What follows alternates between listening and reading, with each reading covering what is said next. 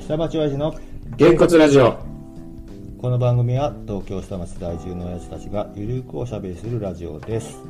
こんにちは福田です島です勝俣です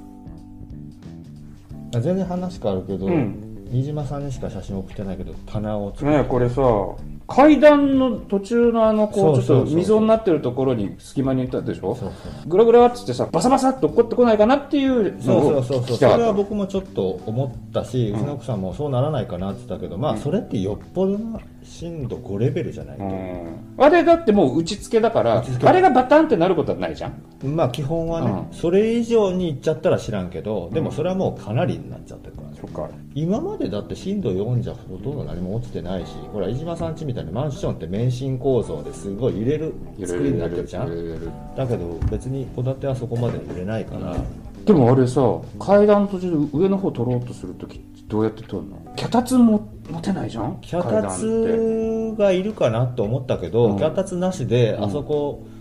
勝田さんには話してないかなこれここれれこれこれこのねこの階段のほらここの階段の溝あるじゃないあーよはいくあはそこにこうやって積んでたのをうんこういうふうにしたと、い、うん、細い上が届かないねっていう話すいませんここ階段でしょここのどうだったのっていうさ、今だからこの辺のやつです、手が届かないわけですうよ、んうんで僕ここに足を乗せて、うん怖いなこっち側に足をこうやってビンって、こういうことねうん、やって、んここはもう全然触んないものってあるじゃん、んうんでもとりあえず置いときたいみたいなものしはいかはいは乗せないつもりでそれで半分まあ2個えこれでこん今度こっち側にもやるの、板は買ってあるんで、うん、このまま延長するのこれと同じものを、うん全く同じものをここにも置くなとるほど確かにね地震来たらドサドサドサそうそうなりそうだけこどうドーってまあその時はその時でもその時はまさ、あまあうんそりゃそうだ、すっげえブッダがあるブッダ全巻揃ってる、すげえ懐かしいよ俺高校の時読んだ以来だうんあるよ高校の時全巻読んで仏教のテストが90何点取れてあのカバーが猫にボロボロにされてるけどマカロニほうれん草もボロボロにされたこれ何バカボンドかバガボンドへえリアルあ井上さん好きなんだうちの奥さんねあ僕ーのじゃないですよもやしもんもある回し物もだいぶ半径だねだから岡崎京子がめっちゃあるうちの奥さん岡崎京子ってなんだっけ事故あっちゃって書けなくなっちゃった漫画家さんんがいるんだけど、90年代の初めぐらいあでその人が結あ局ー連載できなくなって出てきたのが庵野萌子ーすげえ妖怪ファイルがある水木しげる俺水木しげるもっとあったんだけど全部あげちゃったんだよね人にあの千曲文庫のやつとか鬼太郎ってさ、うん戦ってるシーンって見開き2ページぐらいしかないんだよねビビビビって終わりだよね大体ねビそビしビてビビビ戦いは終わったって次のページめくったらもう終わってんだよね、うんほぼ戦って戦るわないよ ね日常会話ばっかだからねアニメだと結構戦うシーン重要だけど、漫画だと2ページか4ページぐらいで終わっちゃうんだよあうるせえやつらもねもうあ新しいの始まるねああそうそうそうアニメね何それうるせえやつらの、うんうるせえやつらそれ愛蔵版だけど全巻揃ってるからうちの息子がそれもう5回ぐらい読み直してるから、うん多分ね日本一うるせえやつらに詳しい小4だと思うよ、うんただねアニメ見せたらそんなにハマらなくて漫画の方が好きみたいでなんか風呂場でうるせえやつらクイズ出されるんだけど全然解けないわかんない22年10月から今年の秋から、うんおううるせえやつら覚えてるだろうでも一緒だよね別に内容ねいや多分画質が良くなってっていうやってること一緒だよねリメイクしただけだ別とにあリメイクのの話は一緒だよ声優も一いや緒全変わる然違うんじ変ゃわるない声優変わってる変わってる、うんまさかね、うんまあまあそれはそうか平野綾がやらんチェリーボーとかどういう声なんだろうねだって中一郎さん亡くなってるからね、うんうん俺でもうるせえやつらだったらなあれだなメゾン一国メゾン一国派だからな涙の乾いた後に さだしめこんにちは なんで笑ってん難しいのないや懐かしくなって笑っちゃった自分らでエモくなっちゃったなんか斎藤清しかもすっごい途中で歌った今途中手のひらのじゃないねいめっちゃめっちゃサビの途中から入ったから今ねい曲ですよいい曲だよ武ね部聡ですよああ武部聡さん誰それあわかんないですか作詞作曲家です作曲家武部聡ってミュージックフェアとか見てたらピアノダンスとか武部さんとかそこは FNS 歌謡祭とか見ると結構8チャンネル系のやつとか見てると武部さんピアノ弾いてるあれ武部さんは作曲じゃないかもアレンジャーかも斎藤由貴は、うん作曲自体は別の人でアレンジャーあがそっかあれ斎藤由貴が歌ってたんだうん今ずっとそそうのそ話しうてそるうだよんそうそう今なんかすごい流してたけどそういえば斎藤由貴だったと思ってまあまあまあうんうん斎藤由貴ってね僕はだからアイドルも好きだし歌謡曲も好きだし当時から好きだけどもう一回またなぞって聞いてるからうんその辺はもうクリス・マツラムみたいには詳しくないけどこの間 YouTube で見たんだけどさ新しい学校ってアイドルしてるあごめんわかんない今のアイドルね今のアイドルなのかなちょっと衝撃だったおうなんかセーラー服着てる4人組がうなんかこう踊って歌うてる一人メガネの子うんあれアイドルなのか知らんパフォーマーだパよフォーマーなの、うんでその人たちがいきなり山口百恵の「プレイバックパート2」を歌ってあれだってパフォーマーでアイドルじゃねえよアイドルじゃないアイドルだとしてもあれアイドルのルックスじゃねえもんなうんすっげえなこの子たち知ってる知ってる知ってる知ってなるんちだょっっけと半分ギャグみたいな新しい学校新しい学校、うんうん半分ギャグみたいなそうそうちょっとギャグギャグというか、うんうんでもコミカルなあの感じ子たちは海外とかでも人気なんじゃないそうなんだねいやこの間久々なんか知って YouTube るでレコメンドでなんだこれと思って出てうん見てでそそうなんでそれが出てきたかって言ったら、うなんか最近ね俺なんかまたあの東京グランギニョルって昔島田久作とかが入ってた劇団のやつとかあわかんない、あって80年代うん、それ80年代のそういう劇団とかが YouTube で見れる当時の映像っていうのがちょっと出てきてへえそうなんかそんなのがこうなんかレコメンドで出てきてなんか最近そういうのばっか見てたらあやっぱりね人によって YouTube のレコメンドって違うなって思うよねうん本当全に然違うよ全然違うよね、たまになんでこれっていうのはあるけどうあね、最近そういうのが多いんだよななんだろうなと思あってあそうなんだアイドルもこの子たちアイドルじゃないのかあアイドルフェスティバルとかには出ないタイプの歌だよでもこの子たちは若い女性で、な若いでも女若いんだよね性実際ね二十歳ぐらいだもんうね、ん、若い女性で、んファンの人たちがいっぱいいて、うんそういう人たちが彼女たちとなんか CD とか買って、ん握手券とか買っててもアイドルではないのそれはパフォーマーの、ルックスがアイドルじゃないんだよルックスかい申し訳ないけどあそうなんだいや僕の判断ね、うんごめんね、うんその彼女たちのファンの人がいたらごめんね申し訳ないけどパフォーマーだと思ってる、東京パフォーマンスドールはパフォーマンスドールって名前ついてるけどアイドルかい、アイドルだねでもさウィキペディアを見ると日本のダンスボーカルパフォーマンスユニットってあるねあアイドル一つも入ってない、うんアイドル本当だではないと思うアイドルパフォーマンスユニットじゃないんだだってアイドルじゃないアイドルといや別に俺はあのど新しい学校がアイドルじゃないから悔しいとかそういうんじゃないんだ けど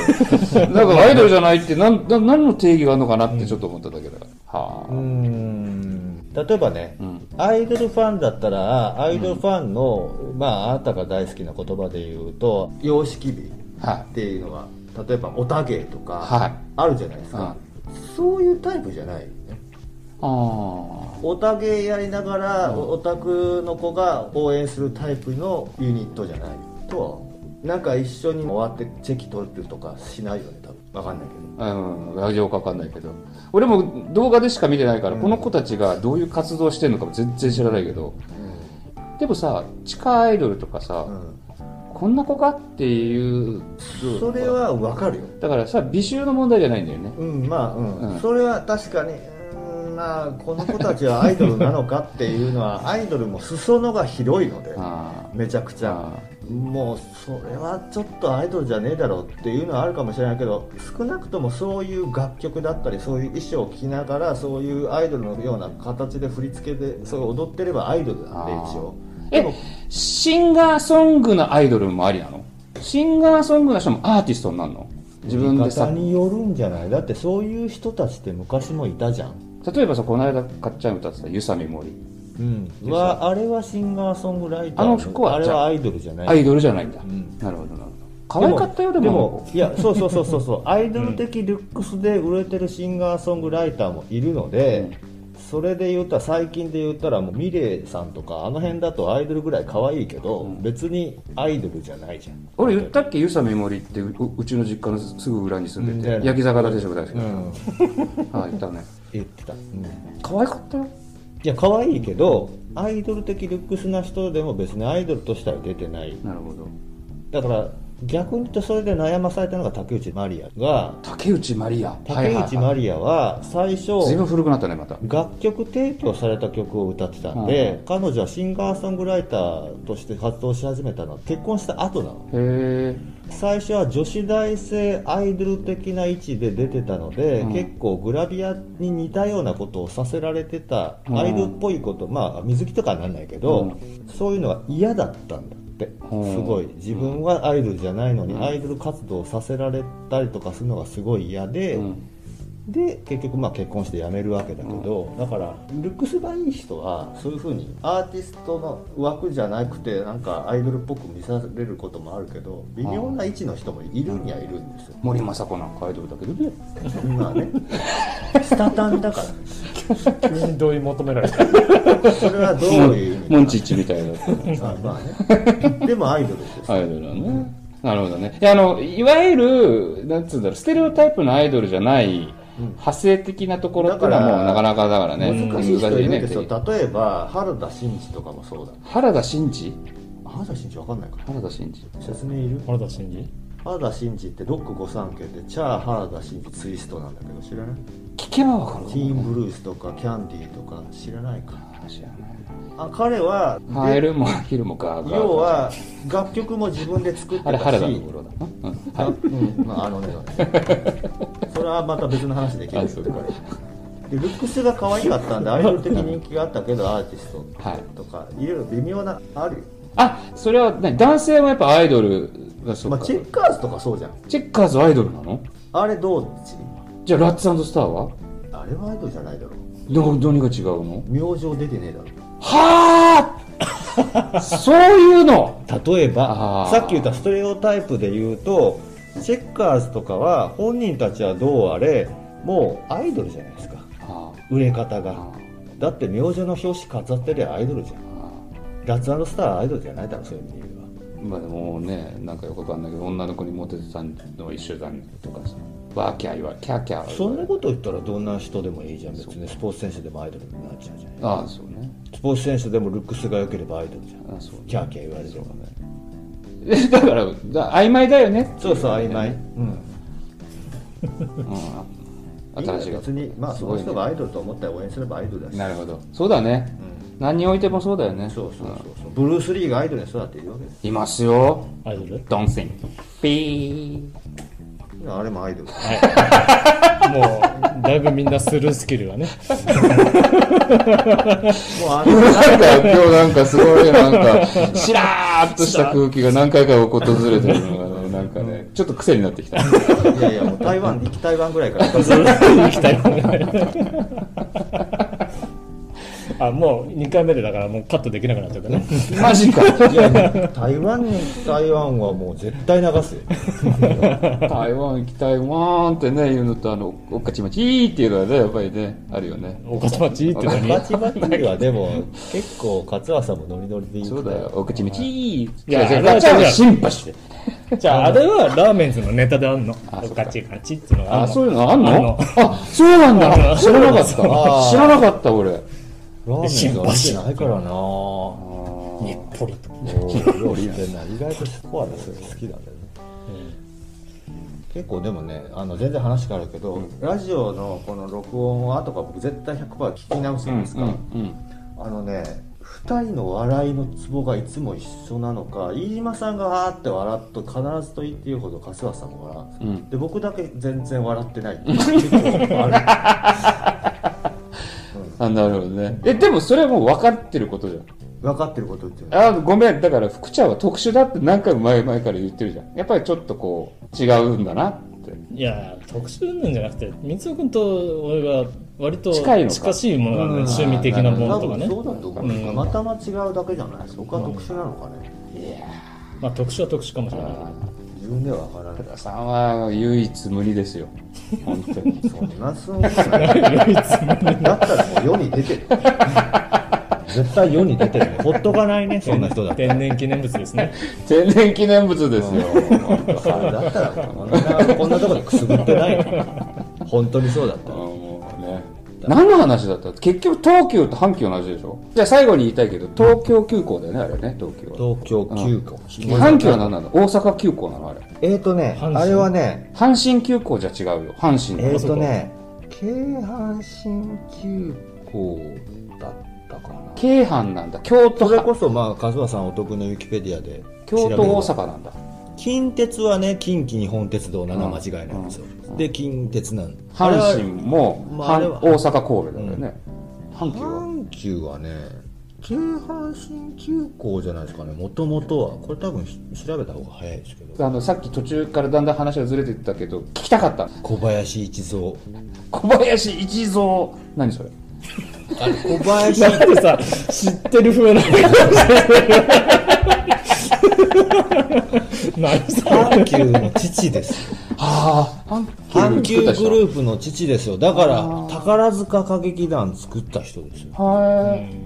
やっぱり大阪よりも有名じゃないんだよ小林一い三全然知らないだから例えばターミナル駅ってはいこれ阪急電鉄は梅田が駅うん駅がターミナルでそこに百貨店阪急百貨店っていわゆるターミナル駅っていうものを作った人ですまあだから西武の堤さんみたいなもんだよね堤一族みたいなもんねううんんでその阪急沿線ってさっき言ったように神戸行く電車の中で一番山側じゃないですか、うんってことは人が住んでないとこを走ってたわけですよそもそもね、うんだけどその間に住宅地を作ってそれの開発とともに電車を発展させるっていうそういうフォーマットを作った人ですだかまあでも私鉄ってみんなそうだよねらそれを最初に作ったのが小林一はあなるほど一番の宣伝切った人そうそうそうそうでその人住んでない場所になんか行楽地を作った方がいいので宝塚に歌劇団を作ったりとか途中に遊園地作ったりとかっていうのを一番最初にやった人が小林一三なるほど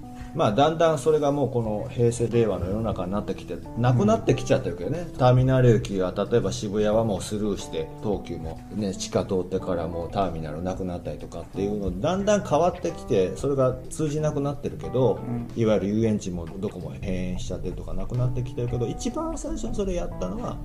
小林今何調べてくれてるの箕面有馬電気機うんううんんなんか歴史を読まないとわからんなっていう思ってああ結局わかんないよねうん阪急阪神電気鉄道になった箕面がうん、結構ね線中とかでくっついたら離れたりしてるんですよあねれでも私鉄ってだあから大阪神戸間を走ってたから阪神間を走ってるから阪神鉄道だったみたいなー阪神急行電鉄から来てる東京急行だから東急とはちょっとだから阪神急行だから阪急なのそうだから東京宝塚の略で東宝が実は阪急グループって知らない人結構いるけどえー、そうなのほら来た知らないじゃん知らない知らな知らないい知らな東い宝東宝って今日東宝シネマズだだよ今日は東俺宝調べてください阪急グループってもともとだから小林静雄がなかったら東宝もないでそこの御曹司が松岡修造でしょそうだ松岡修造ってそんなお坊ち東ゃんな宝グルのープの御曹司ですそらすげえわあんな熱いのにね関係な くないかな暑いの にねそっか関係ないのか東京の宝塚で東宝東宝東宝じゃないんだよ東宝だ東高ってせめてラをつけなるよんか宝塚的な感じのバカってそうだかレッチリと同じ略し方だからさなるほどああよかったですいやいやいや でそれだけでだすから小はい、はい、林静雄覚えた、覚えましたね、見えたよ1の3って一蔵なのねそうそうそうね133、テスト出るんで覚えてうる、ん、出るんかまだどっかで言わせたい時に言うからはほらいよかったはい大丈という夫ことではいいろいろ話しましたが、うん飯島さんの謎は解けたということで謎解けたはありがとうございましたいありがとうございまましたたお耳にかかります、はいお聞きください、はいさよならさよなら